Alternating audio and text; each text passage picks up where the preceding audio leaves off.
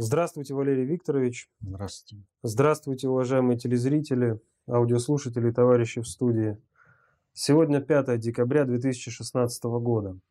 1 а декабря э, Путин выступил перед федеральным собранием. Э, у нас есть несколько вопросов, связанных с этим событием, и в частности Олег Трофимов интересуется. Скажите, почему президент в послании так негативно прошелся по желанию некоторых патриотов иметь государственную идеологию? Ведь идеология – это как долгосрочная программа развития страны, как царь в голове. Как можно развиваться, не имея четкого вектора развития? И к тому же запрет на идеологию прописан в Конституции, которую как бы написали для России американцы. Ну, прежде всего, я категорически не согласен э, с тем, что Путин отвергает вообще государственную идеологию как таковую. То, что он прошелся по идеологиям некоторых патриотов, так это совершенно справедливо и правильно. Тут э, надо вот что сказать. Опять же, вот по 13 статье. Сегодня ведь 5 декабря 2016 а, года, а 5 декабря 1936 года была принята в Советском Союзе самая демократическая конституция мира, которая ни до, ни после э, такой демократической конституции э, уважающие права человека не было. А Конституция Советского Союза 1977 года, которая закрепила монополию на власть за КПСС, это было уже серьезным отходом от принципов демократизма и народовластия в Советском Союзе, что и кончилось, закончилось э, закономерным э, развалом. Э, развалом Советского Союза. То есть, о чем идет речь?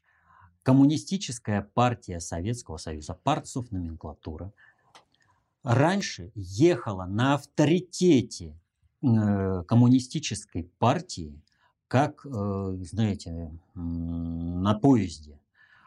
Совет, коммунистическая партия под руководством Сталина совершила немыслимые просто свершения э, в развитии страны в развитии человеческого потенциала страны. Авторитет партии под руководством Сталина был э, просто непререкаемый.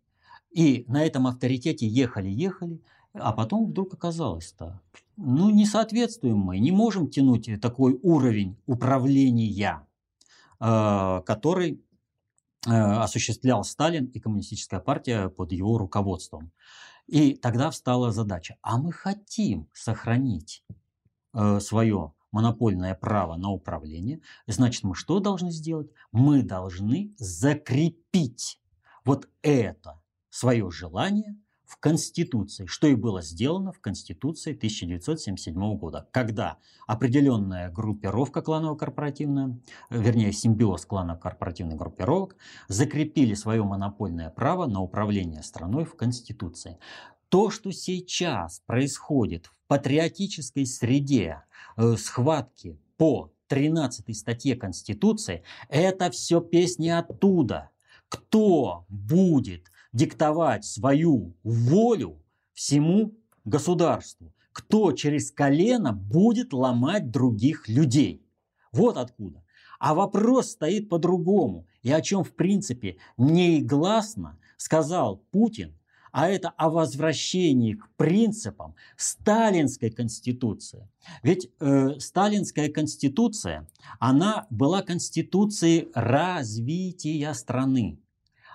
Она давала э, раз, э, возможности формирования государства так, чтобы э, генетический потенциал каждого человека мог наиболее максимально раскрыться в том обществе, в том его состоянии. И тем самым двигать общество вперед, давая все более и более новые возможности раскрытия генетического потенциала каждого человека при, на принципах управления государством, на принципах народовластия. И поэтому Советский Союз совершил ну, просто гигантский э, скачок вперед. Обогнали западные страны в технологиях на 50-100 лет. Помните, Сталин сказал в 1931 году? Или мы за 10 лет пробежим этот путь, который западные страны э, затратили 50-100 лет, или нас сомнут.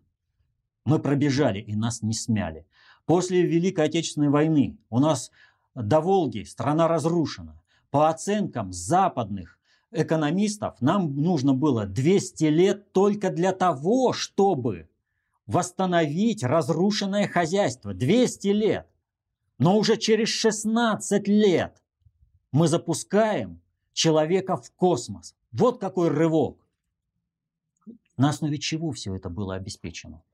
На основе того, что жизнь в обществе была построена на иных основах. И вот когда люди спорят, Путин выступает с посланием к Федеральному собранию. Это, пожалуй, одно из самых глубоких посланий за все последнее время. Э, дело в том, что Путин всегда поднимает планочку. Достигли какой-то, он еще поднимает. И каждый раз, когда кто-то говорит, что Путин ничего не сказал, это означает, что человек просто в управлении ничего не понимает. И для него нет разницы между каким-нибудь диснеевским мультиком и жизнью. Он его воспринимает вот так же. Там Дед Мороз для него. Вот поэтому он и говорит, а Путин ничего нового не сказал. Для того, чтобы услышать Путина, надо хоть чуть-чуть подрасти. Вот.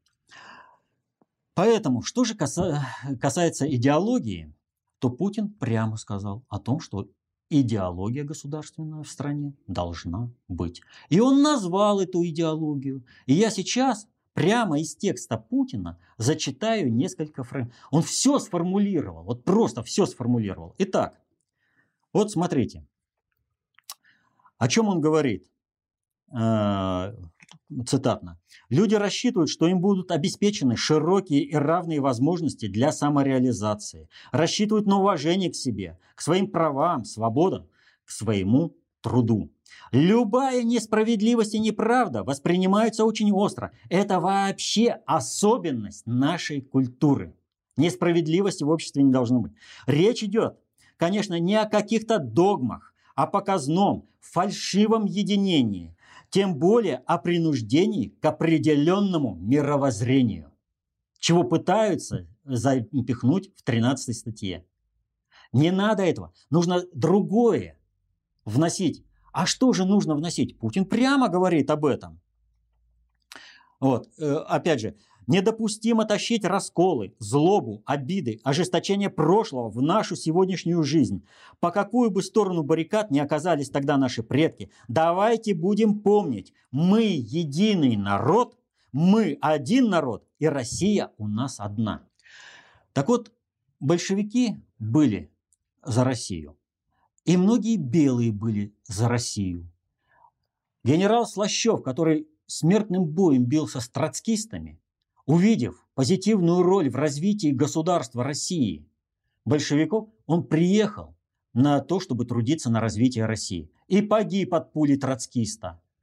Александр Михайлович, великий князь Романов, он, вот э, есть его мемуары, я не знаю, почему вот э, есть серия Стариков рекомендует, и там эти мемуары есть, но почему-то вот Николай Викторович не порекомендовал ту часть, которая, э, где э, он прямо себя называет э, практически большевиком. И он там выступал, общался с людьми, ему говорили, вы меня на этой встрече сделали большевиком.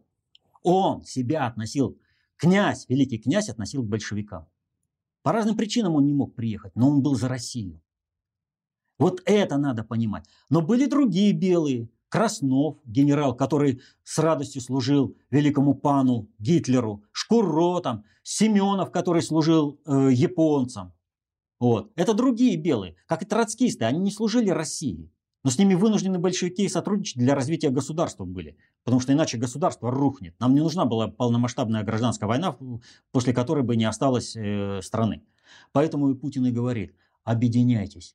Смотрите, у нас Россия одна. Вот отношение к России к ее развитию должно быть первоочередно. Когда будет Россия развиваться? Когда будут развиваться люди. И он дальше говорит о чем? Смысл всей нашей политики – это сбережение людей, умножение человеческого капитала как главного богатства России. В людях. Главное богатство России. И дальше. А в этом отношении нам нужно определиться, насколько наше школьное образование отвечает двум базовым задачам. Давать знания и воспитывать нравственного человека. Почему? А потому что нравственная основа – это главное, что определяет жизнеспособность общества. Нравственность надо людей. А что определяет нравственность? Что такое э, нравственность? Нравит, нравственность и нравится – это слова однокоренные, определяет то, чему объективно подчинена наша, э, вне, наша воля и внешне видимые действия человека, то, что человек не воспринимает как зло. Вот нравится ему, понимаете? Он не воспринимает как зло. Так мы должны определиться, что является злом, а что не является злом. Вот здесь раз, раз, это, раздел нравственные категории. Определимся, а что нужно развивать, что нужно создавать. И он говорит, в основе всей нашей системы образования должен лежать фундаментальный принцип. Каждый ребенок, подросток одарен, способен преуспеть и в науке, и в творчестве, в спорте, в профессии, в жизни. Раскрытие его талантов – это наша с вами задача. В этом успех России. То есть в раскрытии, в освоении генетического потенциала каждого человека. Каждого человека. Если мы будем создавать такую среду, будет развиваться Россия. Не будем создавать такую среду, не будет развиваться Россия. Кто претендует на то, чтобы сохранить толпоэлитарное общество, он претендует на то, чтобы сам оставаться скотиной, не становиться человеком. И он претендует на то, чтобы людей держать, тех, за счет кого он собирается жить, еще в более скотском состоянии, чтобы паразитировать на них. Вот сейчас и определиться, какой, э, кто из кого патриот. Вот генерал Слащев или э, великий князь Александр Михайлович, они были за раскрытие внутреннего потенциала России, за, э, для того, чтобы люди развивались. И где бы они ни были, все патриоты России работали на Россию. А другие работали на то, чтобы оставались рабами, как, например, белый генерал Краснов. И не просто рабами, а рабами какого-нибудь пана Гитлера, которому он преданно служил как собака. И дальше. Когда народ чувствует свою правоту, действует сплоченно, он уверенно идет по избранному пути. Преодолевая текущие трудности, мы не углубились в какие-то мелочи текущего дня – не занимались только проблемами выживания. Мы думали над повесткой развития и обеспечивали ее. И сегодня именно эта повестка становится главной, выходит на первый план. Вот формулировка 13 статьи Конституции. Ее просто нужно в юридические формы. Вот это обеспечит устойчивость России. И вот здесь, по отношению к тому, что сказал Путин, сейчас и выяснится истинный профессионализм э, патриотизм и нравственность каждого так называемого патриота. Чего он хочет? Доминировать, быть скотом самому и паразитировать на тех, кого будет держать еще в более скотском положении. То есть, опять же, вписать «моя идеология главная», а все остальные я вас через колено сломаю. То есть навязывать мировоззрение, то, которое говорит Путин, ни в коем случае. Или же все имеют равные возможности. Не надо кому-то ставить каких-то препон. Надо дать возможность раскрыться э, талантам каждого человека, обеспечить. И здесь нужно школу пересмотреть, насколько она соответствует этому. Вот о чем говорит. И как можно говорить, что Путин против идеологии государственной? Он прямо заявил о том, что является идеологией государства и что это э, необходимо этому следовать. Так что э, все очень конкретно и предельно четко сказано. Вот то, что я сейчас сказал, враги сразу уловили. А я хочу, чтобы это услышали те, кто должен сейчас поддержать государя в его управлении государством. Не будет вот этого понимания среди народа. Врагам удастся навязать какую-нибудь идеологию, что какая-нибудь религиозная там э, группа или какая-то другая идеологическая группа из светских э, идеологий имеет право навязывать всем остальным. А остальные все должны равняться. Не это. Нужно брать у всех. У религий, у светских идеологий. Все, что способствует раскрытию э, нравственному совершенствованию человека, раскрытию, усвоению его генетического потенциала, заложенного свыше. И все, что блокирует это, везде есть. И вот на этом объединяться. Вот сначала нужно, это, как говорится, чтобы объединиться, нужно хорошенько э, размежеваться. То есть мы должны определиться, что, э, что является злом, а что является благом. Вот если мы определяемся, все. И вот Путин дал вот этот оселок, на котором сейчас все определятся. Все. Какие они патриоты и какие они так скажем, нравственные люди. К другим вопросам. В частности, Андрей задает следующий вопрос. Эрдоган заявил, что турецкая армия вошла в Сирию для свержения Асада. Не совсем понятен данный демарш Эрдогана, обостряющий непростую ситуацию в Сирии. На что он рассчитывает? Это не обостряет э, ситуацию в Сирии. Что может сделать армия Турции? Она сможет свергнуть Эрдогана? Нет. Если Асада. она... Ой, Асада, это самое, Асада сможет смер... турецкая армия свергнуть? Нет, она не сможет свергнуть. Вот. Э, более того, попытка свергнуть э, законное правительство Асада означает только одно – вступить в конфронтацию с Россией. А чем? Вот вообще, он же говорил вроде бы, что он с Россией и все прочее, да? Вот. А чего он захотел-то? Зачем он это все сделал, заявлением? Дело в том, что еще э, летом э, его Асад предупреждал, что если Эрдоган э, вмешается в сирийские вопросы вот так структурно, не то, что там какие-то туркоманы, а по сути спецназ турецкий воюет, э, так называемая сирийская оппозиция, которая, между прочим, именно э, турецкая э, группировка из сирийской умеренной оппозиции на камеру отрезала голову ребенку. Это турецкие офицеры, спецназовцы отрезали голову ребенку. Вот это надо понимать. Вот. Когда Асад предупреждал Эрдогана, вот если вы вмешаетесь, то Алеппо станет для вас э, катастрофой. А что сейчас происходит в Алеппо? А там происходит катастрофа для всей, э, всякой умеренной оппозиции. Просто-напросто катастрофа. Путин своей гуманитарной паузой переиграл всех. Вот просто, вот вообще. Основное направление гуманитарной паузы было не решение чисто военных задач, собственно, в Сирии, а решение задачи встраивания, э, вернее, отстраивания от управления миром э, с надгосударственного уровня страновой элиты США. Туда было ориентировано, и мы это неоднократно разбирали. Среди всей этой оппозиции, умеренной и неумеренной, которую Соединенные Штаты так и не могут разделить, потому что нет такого понимания, это, вернее, нет между ними никакой разницы, а понятие, что существует какая-то умеренная оппозиция, есть всего лишь э, форма, за которой прикрывается снабжение э, вооружениями и снаряжением вот этой самой оппозиции, чтобы она могла воевать э, с Асадом. И именно поэтому, как только э, Соединенные Штаты стали воевать с ИГИЛ, ИГИЛ так резко расширила свои наступательные операции и смогла захватить такие огромные территории. А когда пришла российская группировка ВКС, все пошло в обратную сторону. То есть кто как воюет, кто кого поддерживает и прочее. Так вот, нет никаких там э, э, это самое, умеренных, неумеренных оппозиций, а есть иррегулярная армия Соединенных Штатов Америки, в составе которой воюют образно говоря, мышечная масса – это тапочники. Это вообще так, э, знаете, собранный сброд со всего мира.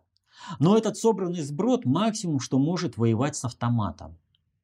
Но ведь там есть и химики, и специалисты, топографы, ну там много чего есть, там артиллеристы, танкисты, э, теми же ПЗРК, э, тапочник не будет воевать. А специалисты это кто? А специалисты это спецназ западных стран. Это в первую очередь Соединенные Штаты, Франция, Великобритания, Германия и, как многим покажется парадоксальным, Польша. Чем дальше идет, тем больше свидетельств, пока только косвенных, но их больше и больше, этих свидетельств. Когда наконец наступит, э, можно сказать вообще точно, 100% они там есть. Пока что э, вот это вот, э, эти свидетельства второго плана, они присутствуют, вот, но они появятся и первого плана. Вот. Вот эти все специалисты – это спецназ различных стран. И когда э, была объявлена гуманитарная пауза, это порушило планы страновой элиты США. Им нужна была война в Алеппо. Если будет война, то значит на основе этого глобального сопротивления можно организовать полное э, политическое наступление на Россию и э, внешнюю политическую коалицию против России. Не просто уже какими-то экономическими а, э, этими самыми санкциями э, будут давить на Россию, а уже полномасштабное наступление вплоть до проведения государственного переворота. Вот этого многие, кто там, а, Путин слил, это гуманитарная пауза. Они вот этого не понимают. А наступление 16 года, великолепнейшее наступление, Брусиловский прорыв закончилось революцией 17 года. Все, кто орут о наступлении в Алеппо сейчас, они не понимают, чем это закончится для России. Просто напрочь не понимают. Вот. Потому что они не понимают всех шести приоритетов управления. А да, вот как военные, мы там чего-то туда, вот надо наступать, не мешайте армии воевать. Армия воюет не в безвоздушном пространстве. И шестой приоритет самый низший. И когда кто-то начинает воевать, это означает, что он как минимум не доработал на высших приоритетах. А как максимум он проиграл столкновение на высших приоритетах. И поэтому лучше э, часами переговоры, чем э, кратковременно э, с жертвами боевое столкновение. Так вот, э, здесь ситуация какая? Э, им нужна была война, они к этому были готовы. Они готовы были сделать э, полностью внешнеполитическую коалицию против России. У них это ничего не получилось. Там тишина. А в Масуле у них ничего не получается, потому что не удалось перекинуть идиловцев э, в Сирию, замкнули там не участвующим. То есть не все же знают, что Соединенные Штаты, э, э, вернее, ИГИЛ – это регулярная армия Соединенных Штатов. Да, много непоняток, что там ведут себя Соединенные Штаты по отношению к ИГИЛ, но как бы и претензий особых не могут выставить, а потому что не понимают всего вот этого. У нас, он говорю, многие военные не понимают вот этих элементарных вопросов. Хотя правильно говорят, вот там турецкие офицеры, здесь американские, они советниками в этих э, бандформированиях террористических. Вот. Так вот, там ничего нет. Пока заминка в Але пошла, сирийская армия на второстепенных, третьестепенных направлениях, имея возможность э, нарастить э, избыточную массу силы, решала эти вопросы. Там зачистили, там зачистили, там зачистили. А это что означает? А это означает, что этого э, беспокоящего направления нет, и отсюда можно вот эти части снять на другое направление. И так набрали еще дополнительно силы и средств для того, чтобы стянуть Калеппо тогда, когда нужно будет решать эту задачу наступления. Великолепно спланированная, показывающая, что опыт штурма Грозного и других э, населенных пунктов во время чеченской кампании в России не прошел даром. Э, показала стремительное наступление. И Алеппо зажимается. И вот что происходит? Западные страны оказались брошены на произвол судьбы. Американской страновой элите оказалось не до них. Не до Франции, не до Германии. А спецназ до Германии в составе ИГИЛ воюет. А спецназ Франции в составе ИГИЛ воюет воюют. Это специалисты, их надо вытаскивать. Иначе, если их ты не вытащишь, будет нехороший эффект э, э, в спецслужбах э, со всеми вытекающими для руководства страны последствиями. Их надо вытаскивать. Как их вытаскивать? И тогда они все заистерили. Помните, надо собирать срочно по Алеппо. Тереза Мэй, мы сейчас соберем. Ничего не смогли собрать. На вот 30-го наступления, 30-го мы собираем все. Не получается у них. Вот все это идет со сбоями. Они истерят. Они орут о том, что э, надо остановить Россию, надо организовать, договорились до того, что нужно организовать воздушный мост и сбрасывать э, продовольствие и вооружение. Ну и попадет там террористам. Ну и что? Ну надо мирных спасать. Вооружение мирным. Зачем? А чтобы они от террористов, ну вы же сами говорите, террористы типа защищают от э, коварных сирийских войск. Вот. То есть э, вообще ничего не вяжется. Там у кого чего только, ну, пошел полный бред. Они не знают, они замельтешили, они э, заистерили. И вот тут ситуация складывается следующим образом.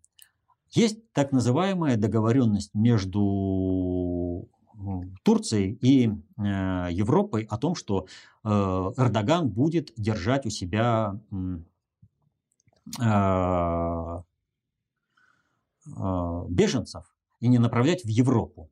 А за это Европа будет платить. Ничего Эрдоган не собирался держать и не будет держать, он не держит. Но и денег так как таковых нет. Почему? Потому что вот эти деньги, которые Европа должна была заплатить под видом того, что беженцев он будет держать, а Европа должна дать э, в компенсацию того экономического ущерба, на который пошел Эрдоган, записав сбитый самолет американцами на себя, наш сбитый самолет. И Европа должна была записать. Но Европа реально понимает, чем эффективнее воюет сирийская армия и э, Россия в Сирии, тем меньше беженцев. Их практически нет оттуда. Беженцы волна идет э, с Африки. Да, она не прекращается, но с Турцией она иссякла, практически иссякла. Поэтому чего с ним договариваться-то? А ему уже деньги-то нужны. И вот э, э, он мечется. Прилетает к нему Э, представитель э, подпиндосников страновой элиты э, в России Жириновский. И они там договариваются о чем-то. И он говорит, Россия и Турция, все, новый тренд, Европа плачь, мы там будем, все. И э, мы там перейдем на лиру и рубль. То есть была обговорена программа, как за счет России стабилизировать экономику Турции так, чтобы устоял режим Эрдогана. А нам это надо? Нам не надо вообще вмешиваться в турецкие проблемы. Турецкие проблемы сами разрушат Турцию в том виде, в котором она есть. Поэтому мы туда не вмешиваемся. И Эрдоган реально оценил, как он пролетел с этим делом. То есть Э, что подпиндосники э, клинтоновские здесь уже не рулят. Улюкаева арестовали, понимаете? Все это как бы определенные показатели того, что ну, не будет он получать ресурсы из э, э, России. А жить-то надо, стабилизировать-то свое положение, это как-то надо – и у него созрел, гени... как он думает, гениальный план. А, а на самом деле он реально подставился. О чем э, вопили Штайнмайер, там э, этот э, министр иностранных дел Франции, это, э, господи. Они ведь вопили о том, что свержение режима Асада, все. И тогда у Эрдогана решил, вы мне за, ми... за мигрантов денег не дали, а я впишусь по-крупному. Я заявлю, что я туда вторгся для того, чтобы свергнуть, решить вашу задачу свержения Асада.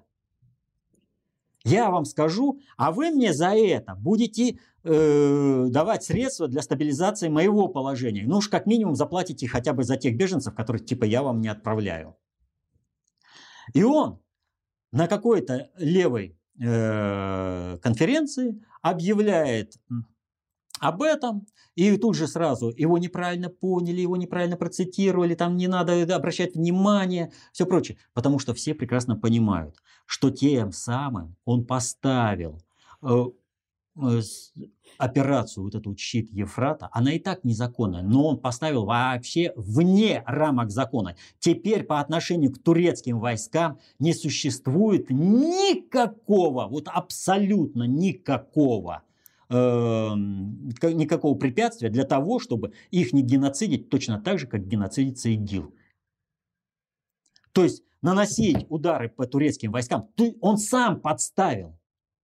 То есть он дал России, России дал прямую э, возможность обоснование для нанесения ударов российских ВКС по турецким войскам. Он зашел на территорию суверенного государства свергнуть законное правительство. И он это делает вместе с террористическими группировками. Терроризм во всем мире незаконен. И он уравнял свое государство с этим. Он это сделал для того, чтобы стабилизировать внутреннее положение, получить внешний ресурс. Внутреннее положение у него сейчас только одно. У нас будет Великая Турция. Мы восстановим территории. Какое-то. У него сейчас хоть что-то, чтобы вот внутренняя политическая стабильность появилась.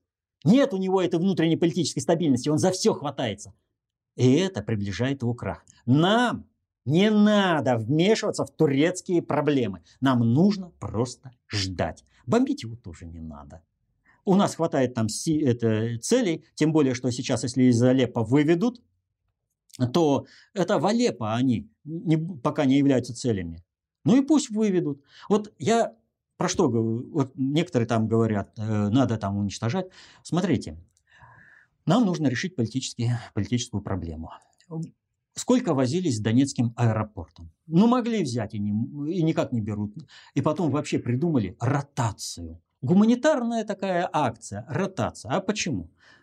Эта ротация позволила вывести американский и другой спецназ из Донецкого аэропорта, а потом великоукров, а их можете хоть как, хоть мелкую крошку искрошить. Что и произошло. Раз и все, и аэропорт был взят. То же самое сейчас.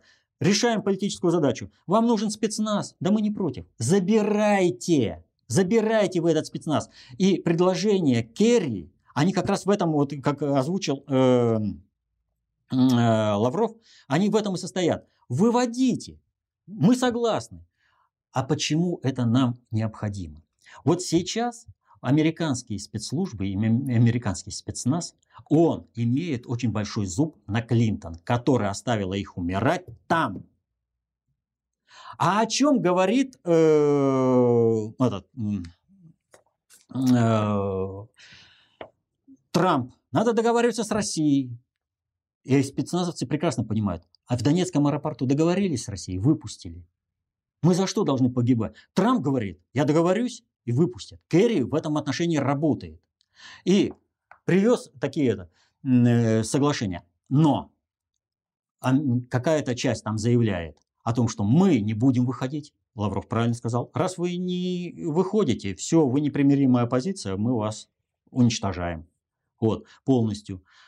А если вы выходите, то вы э, с основной массой выводите своих спецназовцев и отправляете. И это для американской страновой элиты, для американской, э, той, которая желает вместе с пусть не вместе, но, э, э, так скажем, для них не пустой звук, лозунг предвыборной кампании Трампа снова сдел, Америку, э, а, сделаем Америку снова великой, вот, они прекрасно понимают, что надо работать именно таким образом. И в американской э, страновой элиты произошел жесточайший просто разлом. Вот вообще вот разлом. И он зафиксирован. Вот Вашингтон-Пост от 3 числа пишет. Эпоха доминирования Запада закончилась. Надо договариваться с Россией. Страновое издание страновой элиты США. CNN надгосударственный, э, надгосударственный информационный ресурс страновой элиты США. Москва и Вашингтон смогут навести порядок в мире. Надо договариваться с Россией. Они пошли на это. Мы выведем, мы таким образом решаем глобальную проблему с американскими военными базами. Нам не нужен этот головняк по всему миру. Пусть сами они его решают. Выводят вот эту лишнюю массу тапочников, его все равно э, отгеноцидит ВКС и сирийская армия. Вот. А э, напряжение с Соединенными Штатами у нас не будет. Но это один голос одной страновой элиты, одних кланово-корпоративных группировок. Но в Соединенных Штатах есть и другая упертые, вообще вот вообще ничего не понимающие. И в частности, это министр вооружен... Э, ВВС США, которая назвала Россию угрозой номер один для Вашингтона. Разлом идет, колоссальнейший разлом. Кто кого. Вот здесь вот полностью пересчет голосов решает ту самую триединую задачу. Первое – договориться со страновой элитой. Вторая – если страновая элита не договороспособна, ну, первое, значит, если договорились, то Трампа просто утвердили, все, показали законно избран, все. Ну да, там превышение какое-то, но мы закроем на это дело, что мы хотели вам 150 тысяч всего лишь превышения дать, а вы уже 2 миллиона накрутили. Вот. Э, ну, мы закроем на это. Вы согласились, Трамп законный президент. Все. Тем более, что основная масса демократов его уже и признает таковым. Вот. Второе. Страновая элита оказывается недоговороспособна. полностью, тогда получите на территории Соединенных Штатов гражданскую войну, в которой страновая элита увязнет полностью. Второе. Третья задача. Страновая элита в чем-то договаривается, но не до конца дееспособна. Ее направляют вот этим пересчетом на другие направления деятельности, и остатки ломают юридическим решением. Все. Как э, по принципу э, Горбуш. Во! Эта задача сейчас решается. А здесь внешнеполитическая задача, которую э, решил Путин. Путин как сказал? Эпоха однополярного мира закончилась. Она не состоялась. Не смогли сделать. Вот о чем идет речь. И вот сейчас то, что, возвращаясь к тому, что сказал Эрдоган, Эрдоган сейчас мечется вот в этой клетке. Он не понимает, что ему и как делать, за счет какого ресурса ему выживать. Он, понимаете, вот для него Цукцванг любое движение, оно только ухудшает его положение. И нам не надо ему мешать. Не надо слушать всяких Жириновских э, для того, чтобы насыщать Турцию своими ресурсами. А над чем смеялся Владимир Вольфович-то? Над чем смеялся? Ну, Владимир Вольфович анекдоты рассказывал. Он как бы почувствовал, что его делают козлом отпущения – и пытается, видимо, таким вот образом выйти из этой ситуации, то есть показать некоторый неадекват, то есть простите меня. Вот, когда говорили о том, что делает Жириновский, будет он выходить из того положения, когда он приговорен, когда его как, наглядно накажут, чтобы другим преподать урок. Ну, он, видимо, это понял, и он начинает из этого выходить. Поэтому вот у него публичные истерики во время эфира одна за одной идут. Вы упомянули Трампа. Кстати, прокомментируйте э, события, связанное с ним. Он сделал несколько международных звонков э, с президентами, в частности, других стран, на что Керри сказал ему, что надо бы сначала советоваться, прежде чем проводить такие переговоры. А, Трамп и Керри изобразили такую сценочку, чтобы объяснить то, что сделал Трамп. Надо понимать простую вещь.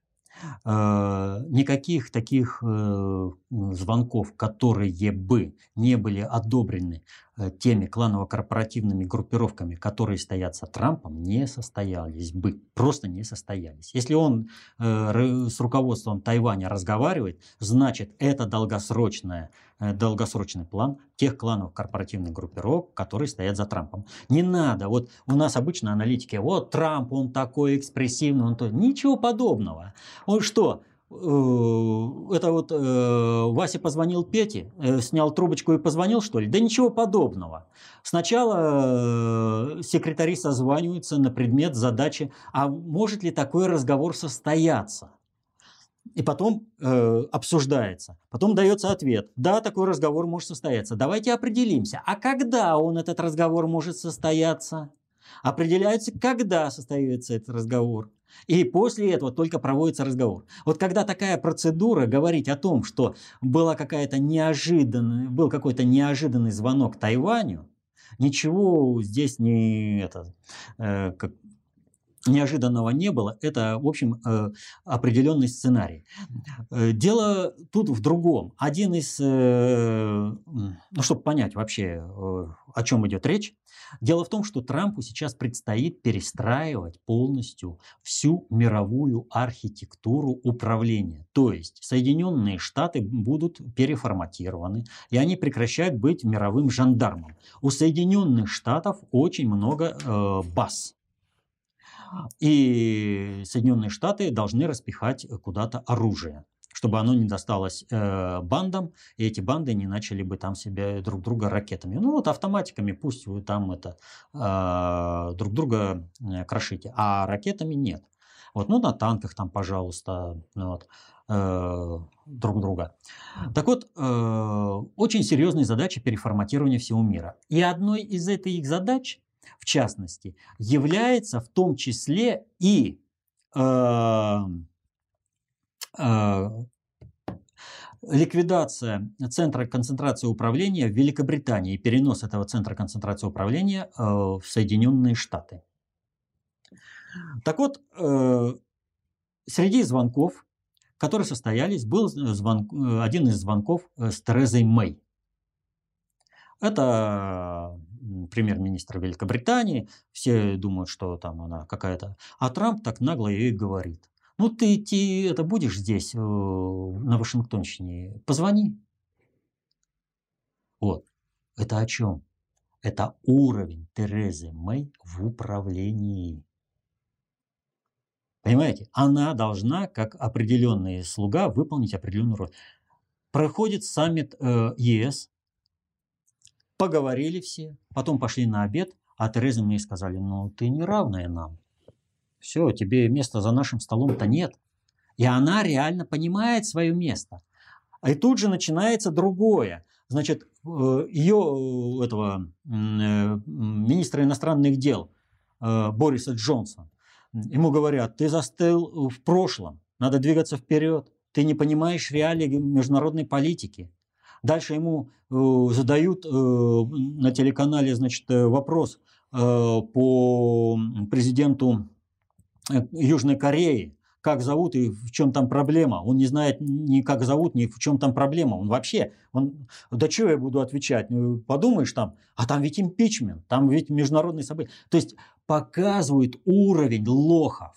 Вот то, о чем я изначально говорил. Ребята, вы обратите внимание, на них просто списывают весь этот процесс, образно говоря, 100 дней. Они должны его просто отработать и уйти. Они лакеи.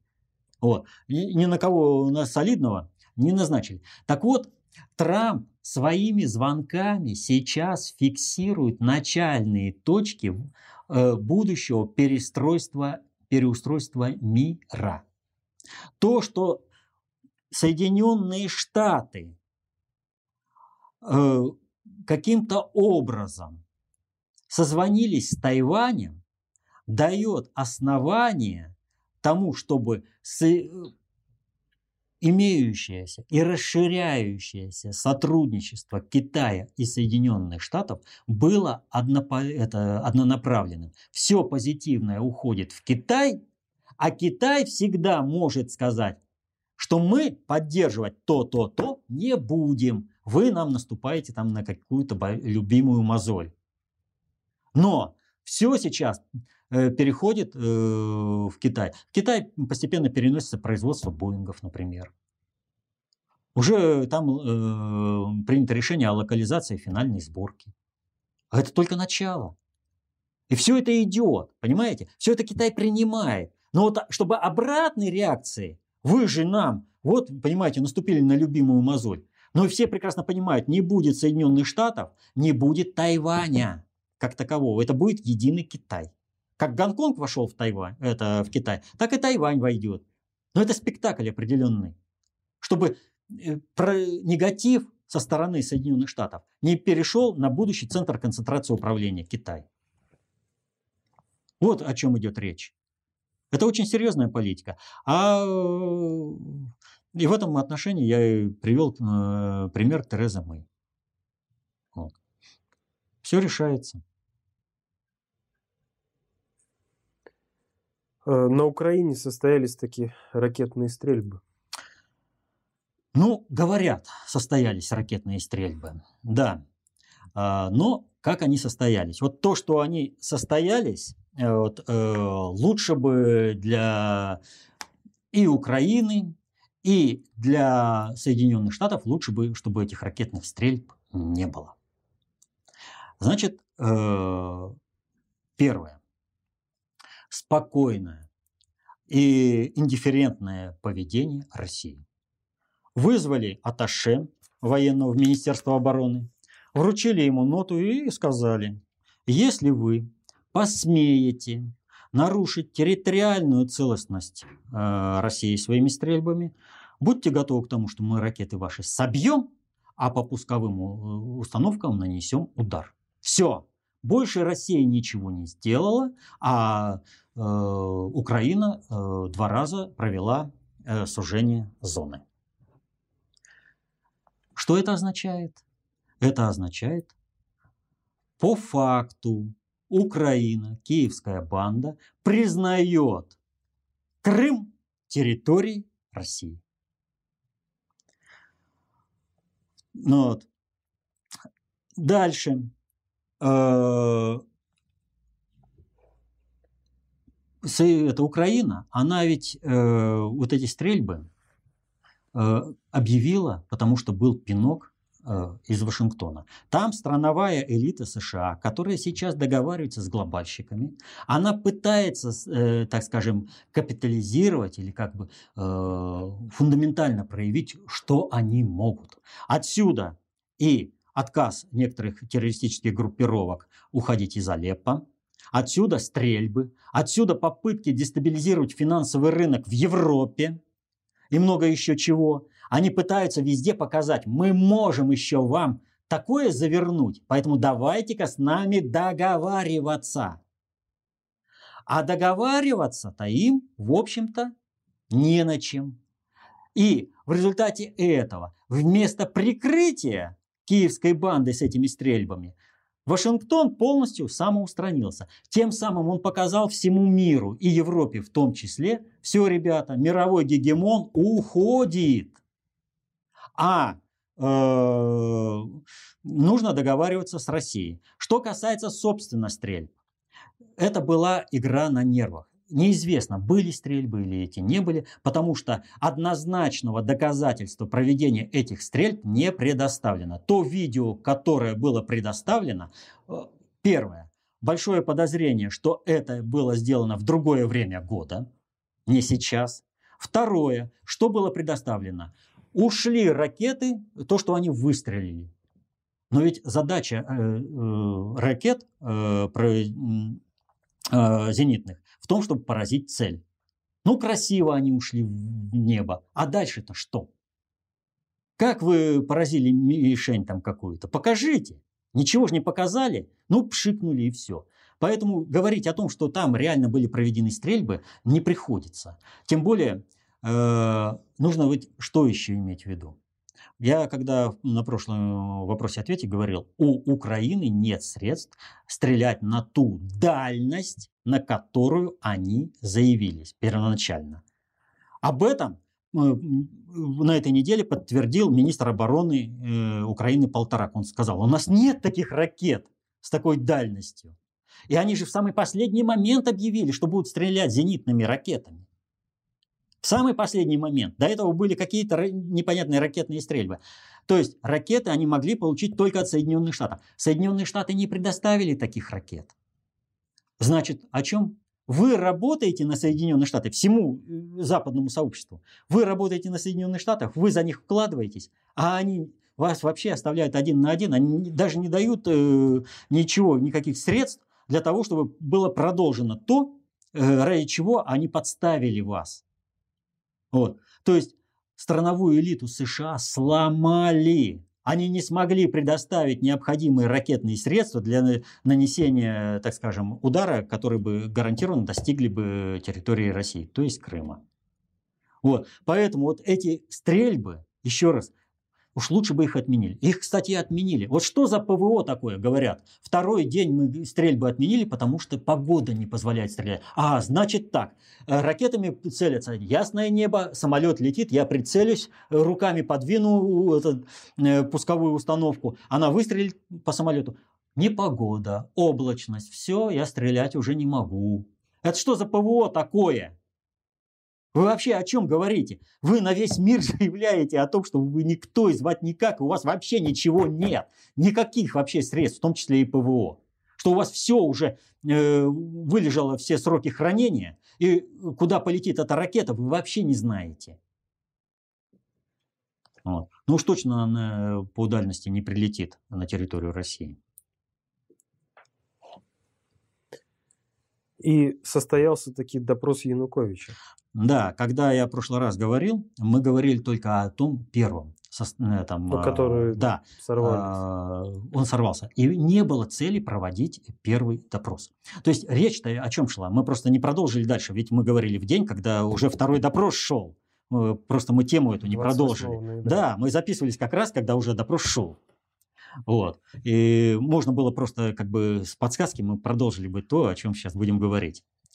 А, так вот, Э, о чем идет речь? нет никакой легитимации э, киевской банды. Вообще нет. Но нужно вывести Януковича как политического лидера для того, чтобы была легальная передача власти после определенного перерыва. Янукович возвращается на Украину и передает законно избранной власти. То, что там был переворот, это однозначно, потому что э, вот э, если бы они, э, ведь соглашение же было достигнуто о выборах. Ну подождите, Янукович просто бы ушел без всякой войны, но им нужна была война. Так вот, э, нужно э, подстегнуть определенные настроения на Украине и на Украине создать управленческий базис для свержения киевской банды. То есть вот сейчас уже на Украине э, есть такой расхожий мем, который пока не звучит еще в полную меру, но уже достаточно слышим. Витя, вернись, мы все простим. Или Витя, вернись э, и прости. А, Витя, прости нас и вернись. То есть и так, и так звучит. Э, что утвердится? Вопрос заключается в следующем. Все жили лучше при Януковиче, чем живут сейчас. Не было войны, была стабильность, были зарплаты и все прочее. И нужно, чтобы прозвучала та информация через легальные СМИ и э, полностью не преследовалась э, СБУ как бытовой сепаратизм, который бы показывала, что киевская, нынешняя киевская банда – это нелегитимный орган управления, который э, нужно э, убрать. Лучше, чем допрос Януковича придумать трудно. У нас же как бы типа существует три независимых ветви власти. Э, исполнительная, законодательная и судебная. Но законодательная она полностью утвердила исполнительную, то есть там э, шайка-лейка. А вот когда там шайка-лейка, э, медленно разворачивающаяся судебная, она вдруг наконец увидела совершение государственного переворота. Но для того, чтобы расследовать этот государственный переворот, должна прозвучать определенная информация. И об именно эту информацию сливает Янукович в течение шести часов. Это все резонирует. Дальше продолжается допрос командующего внутренними войсками. Вот недавно состоялся. То есть Украина насыщается информацией, то, что киевская банда нелегитимна, и она подлежит аресту. Я о чем говорил? Что вдруг правоохранительные органы объеди... прозреют, объединятся и арестуют и восстановят государственную власть в лице Януковича, и кому они там дальше передадут. Нам это не надо. Нам нужно, чтобы единственные легитимные правоприемники государственности Украины, Луганской и Донецкой республики установили бы полностью свою э, власть э, в Киеве, и таким образом была бы восстановлена государственность Украины. Но в данном случае вот этот э, момент разъедания управленческой дееспособности киевской банды, он работает в том числе и на э, Луганск и Донецк. Нормально все идет. Еще раз говорю, только нужно не допустить, чтобы они этот маневр завершили. Но этот маневр, он делается, опять же, из э, э, Соединенных Штатов и Европы. Вот что произошло на этой неделе. Один из депутатов передал документы по коррупции не куда-нибудь, а в Соединенные Штаты.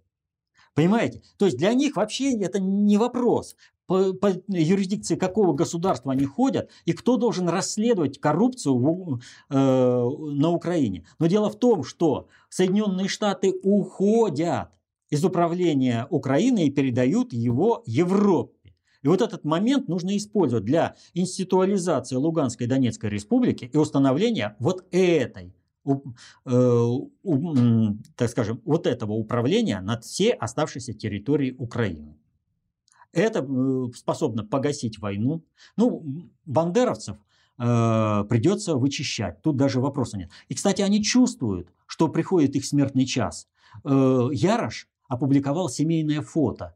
Они там с оружием все оно все раритетное как бы такое, да, вот, э, что интересно, там нет э, ни ППШ, ни ППД, то есть советского оружия, такого конкретно, да, оружия победы, а есть, например, МП-3840, э, оружие фашистской Германии.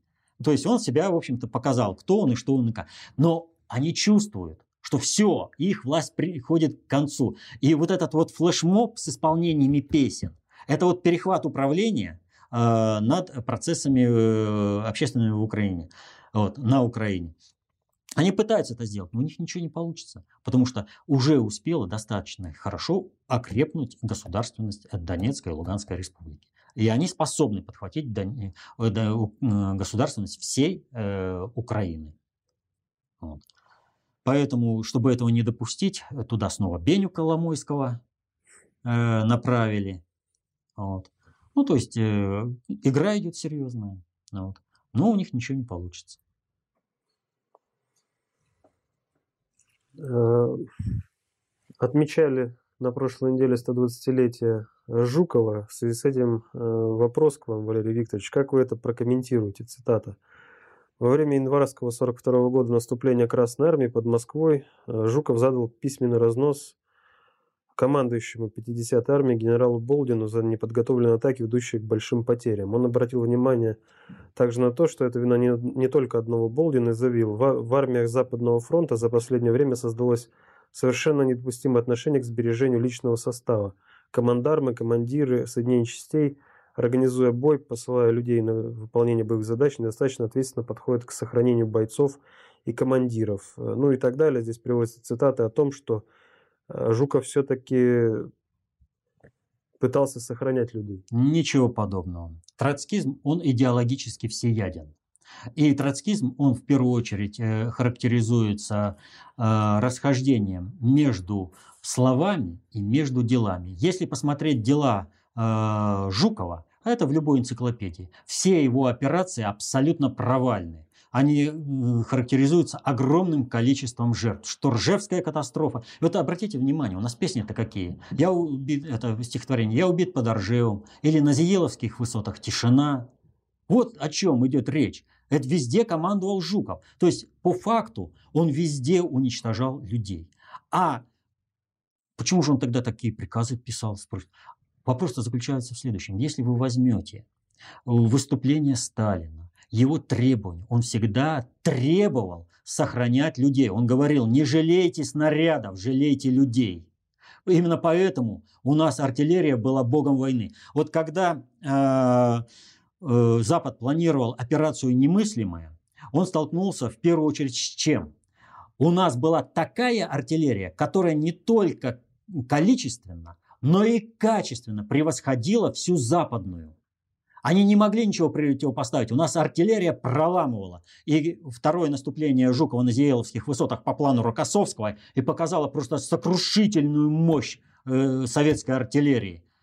Сталин берег людей. И что, Жуков будет э, идти в разрез э, с приказами Верховного Главнокомандующего и писать, э, значит, Верховный Главнокомандующий требует «берегите людей», а Жуков будет говорить нет, не берегите людей, ведите наступление и заваливайте трупами. Или что, Жуков, завалив наступление, будет брать на себя ответственность или будет перекладывать на своих подчиненных, обвиняя в том, что это они допустили э, того, что люди гибли в неподготовленных наступлениях. Он просто с себя скидывал ответственность. Вот как сейчас чиновники делают. Произошла какая-то катастрофа, да?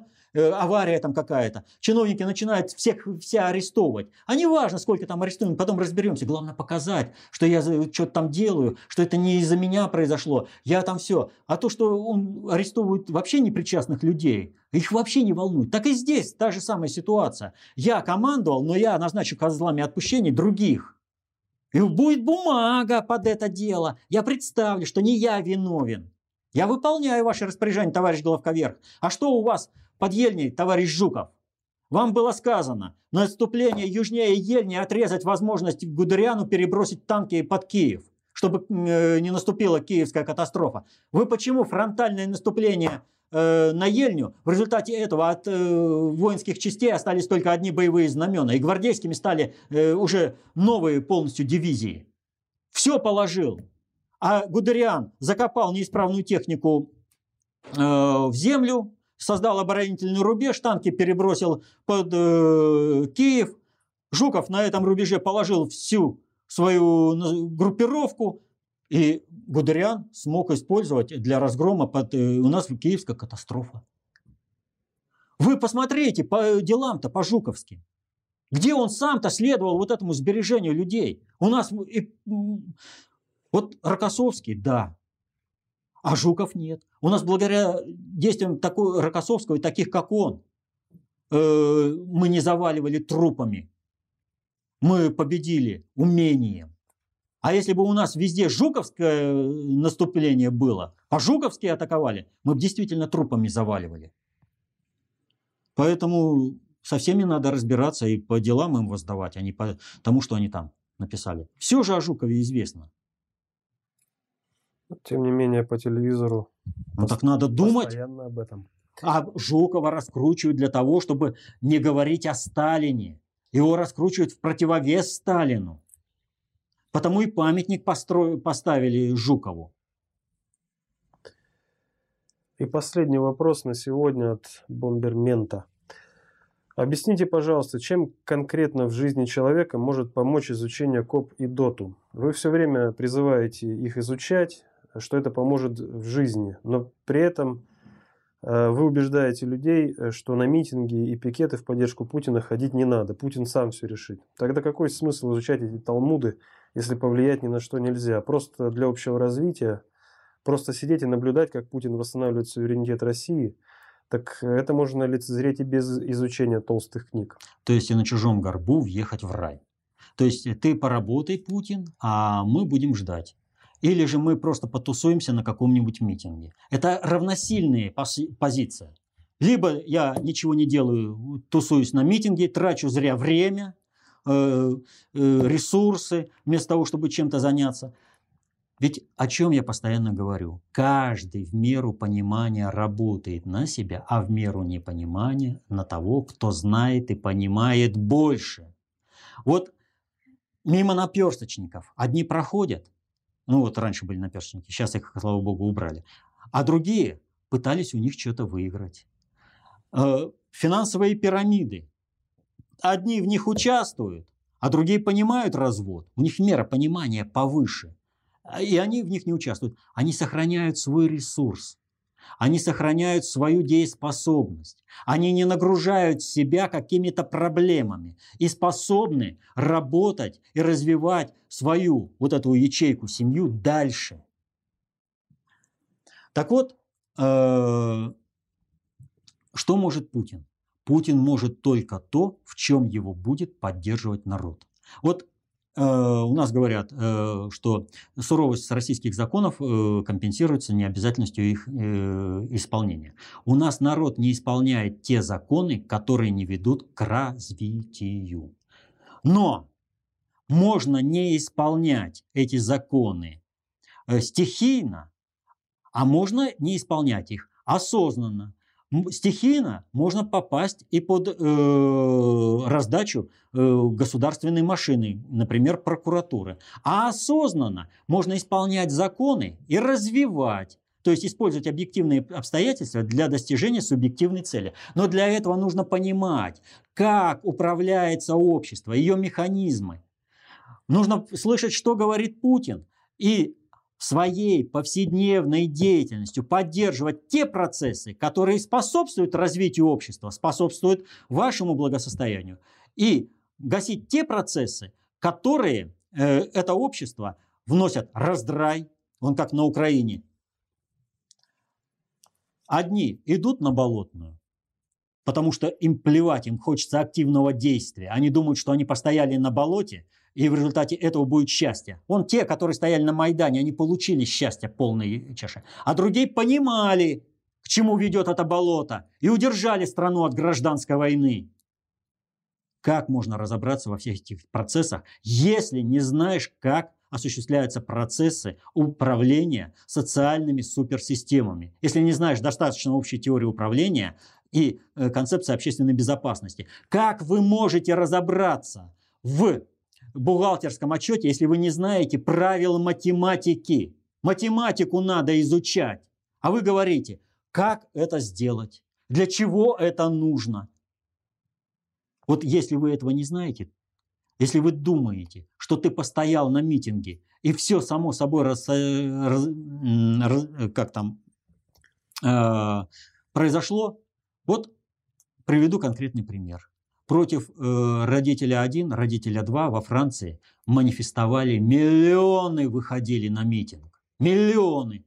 и вышло каких-то там 4000 пидорасов на контрмитинг. Но эти 4000 пидорасов услышали и были решены. А миллионы искренне, но не э, желая уберечь семью от разрушения, но не зная, как воздействовать на управление, потому что они не знают вот этих механизмов. Потому что они думали, постоял на митинге и все решилось. Да даже если у тебя есть кто-то там в управлении, пусть даже это будет президент Франции, но если на него давят совершенно другими механизмами, которые вы не понимаете, не знаете, будет решено. Вон на Меркель, да? Говорят, вот, посмотрите, нас миграция задушила, да? А Меркель все равно решает решает. И ничего с ней сделать никакое сопротивление не может. Так надо же понимать, как осуществляется управление. Надо же воздействовать на это управление. А как вы будете понимать? Если вы рассуждаете о социаль... об управлении социальными суперсистемами по принципу, вот подошел к машине, о, машина, дрррр, и машинка, бибика, поехала.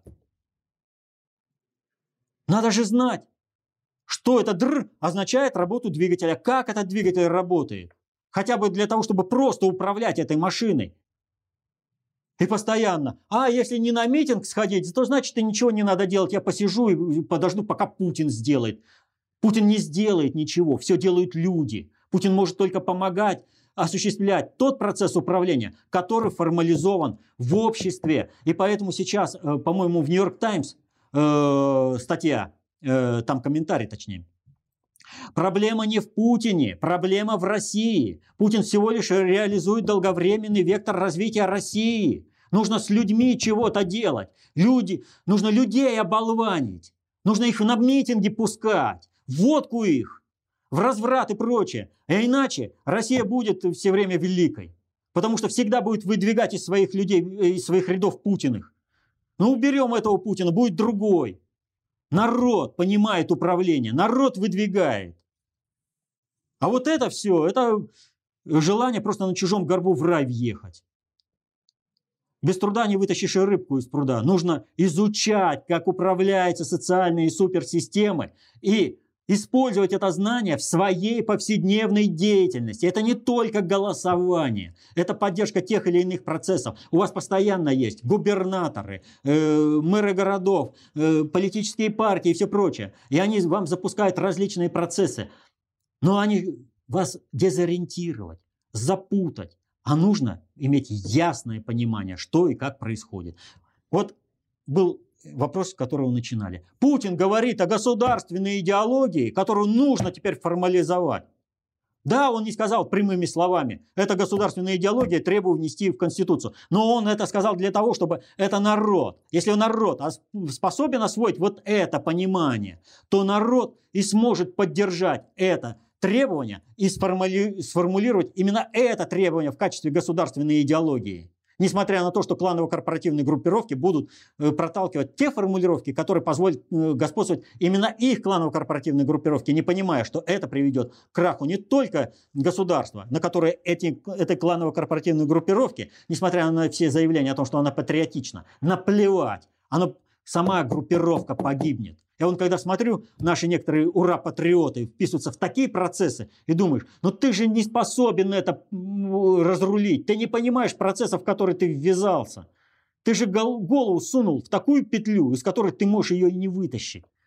А ты еще и Россию втягиваешь. Но если ты гибнешь сам, то это твоя проблема. Но ведь народ может удержать Россию.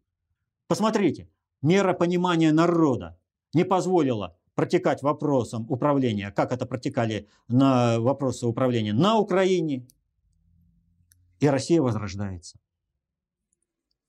На радость всему миру и на страх врагам. Поэтому сейчас он, даже в Америке политические лидеры говорят, Путин – лидер всего прогрессивного человечества. Но это же надо понимать, почему это происходит и как происходит. А не просто, а мы выйдем на митинги, попрыгаем, а дальше ты сам сделай, сам. А мы вот, мы ж попрыгали. А чё?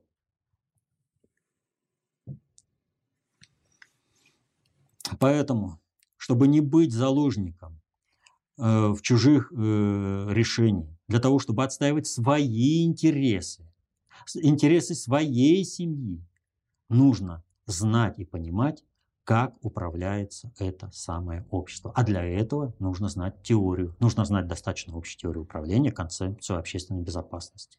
Все, другого не дано. Это последний вопрос. Ну что ж, тогда я, в принципе, уже по теории это все сказал. Единственное, что могу сказать. Читайте работы внутреннего предиктора СССР. Повышайте меру своего понимания. Помните, знание – власть. Берите эту власть в свои руки. И тогда наперсточникам от политики, э, всяким строителям различных пирамид не будет места. Вы не дадите им той среды, где они смогут размножаться. Вы не будете выходить и прыгать на Майдане. Вы будете строить великое государство, которое обеспечит будущее вашим детям. Дети смогут освоить заложенный в них генетический потенциал. Все дети талантливы. И только мы своими действиями либо способствуем раскрытию этого генетического потенциала, либо не способствуем. Сейчас общество за прошедшие десятилетия, начиная с 1977 года, сделано все, чтобы э, генетический потенциал людей не раскрывался, потому что одни тогда, те, которые отказываются быть человеками, могут паразитировать над теми, э, кто заводится в такое вообще скотское состояние, э, чтобы они были просто э, рабочей силой для этих. А нужно строить общество равных возможностей. Но как это сделать? Это в концепции общественной безопасности. Изучайте и будьте счастливы.